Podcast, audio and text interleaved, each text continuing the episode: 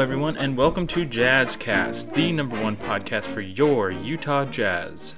Um, it's me, Duncan, your host, here as always. Uh, welcome to our Game 4 preview.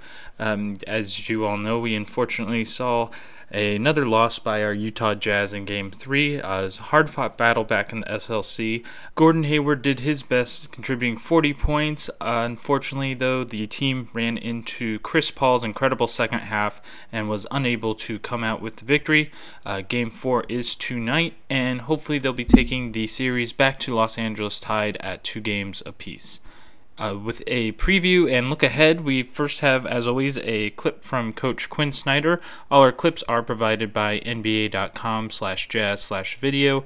Thanks, as always, for your continued partnership with the Jazzcast. And here's Coach Snyder with his uh, upcoming look at Game 4. So there's got to be, you know, we've got to control that better than we did. Um, you know, we'll be more, I think, more prepared for that, just even in, in terms of you know, recognizing that situation. Um, and, and, right on the money as always, Coach Snyder there. Um, just going to go ahead and jump right into our game four predictions, kind of jumping off of uh, that point that Coach Snyder made. Um, we'll definitely need to see more heroics from Gordon as he's the heartbeat of this team, and as he goes, the team goes. Um, also, we're going to need the guards to step up and play hard in order to combat uh, Chris Paul and hopefully avoid seeing a similar second half that he had in game three uh, at, at the end of the day, it really is going to come down to getting the ball in the hoop on offense and keeping it out of the hoop on defense. Also, just wanted to point this out. Uh, there is going to be free popcorn vouchers given to the first 5,000 fans to tonight's game. Um, not that you needed me to tell you, but be sure to arrive early to the Vivint Smart Home Arena so you can get that popcorn and fill up your bellies uh, so you have plenty of energy to cheer on our Utah Jazz. And last but certainly not least, we have our fan fiction section of the program. Uh, fan fiction, as everyone knows, is the portion of the program where you, the listeners, get to send in stories about fun times you've imagined having with our Utah Jazz players um, in our great state.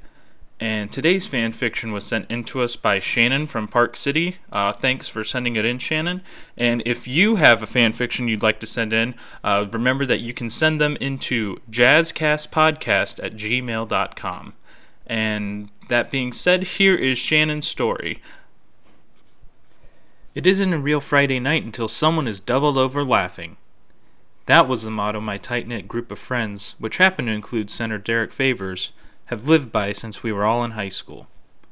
The Friday Funnies, a nickname given to us by our parents, made sure at the end of every week we took time to celebrate and acknowledge the sillier sides of life, whether it be by pulling pranks, quoting hilarious movies, or telling a simple knock knock joke.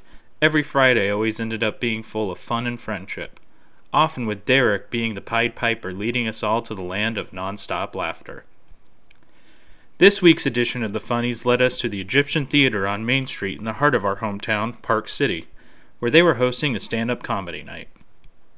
There were three incredible acts two local up and comers who had a wide range of witty observations from the crazy things that happen when we're in relationships, the current political climate, which is already pretty absurd without having to add any jokes, and how great food is. The headlining performance was by Jeremy Flagonship Park City's most popular mime, performing his tribute to the legendary Marcel Marceau in a piece he titled Suite des Mimes.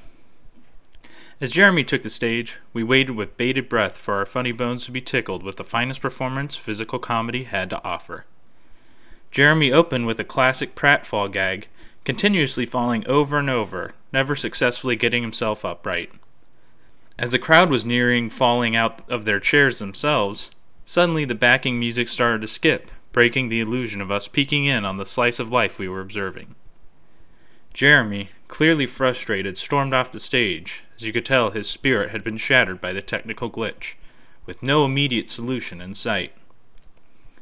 Derrick appeared immediately to have a eureka moment, and looked at me, saying, Are you thinking what I'm thinking? To which I replied, Hey, they don't call us the Utah Jazz for nothing. That is when Derrick ran backstage, and I can only imagine assembled his oboe in record time. And the next thing we knew, Jeremy was back out on stage, accompanied by some of the sharpest and zaniest jazz tunes our ears had ever heard.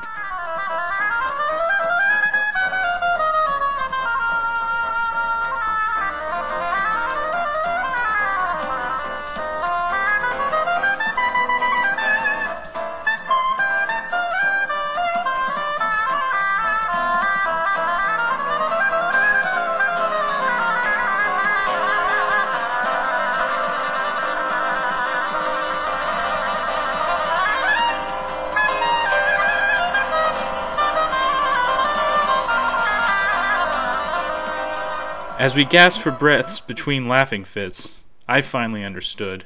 Being a member of the Utah Jazz isn't just a job, it's a way of life. Wow, thank you so much, Shannon. What a great tale. Um, that tickled my funny bones. I can tell you that. Uh, we got a nice hearty laugh here in the studio, and I'm looking forward to the game tonight.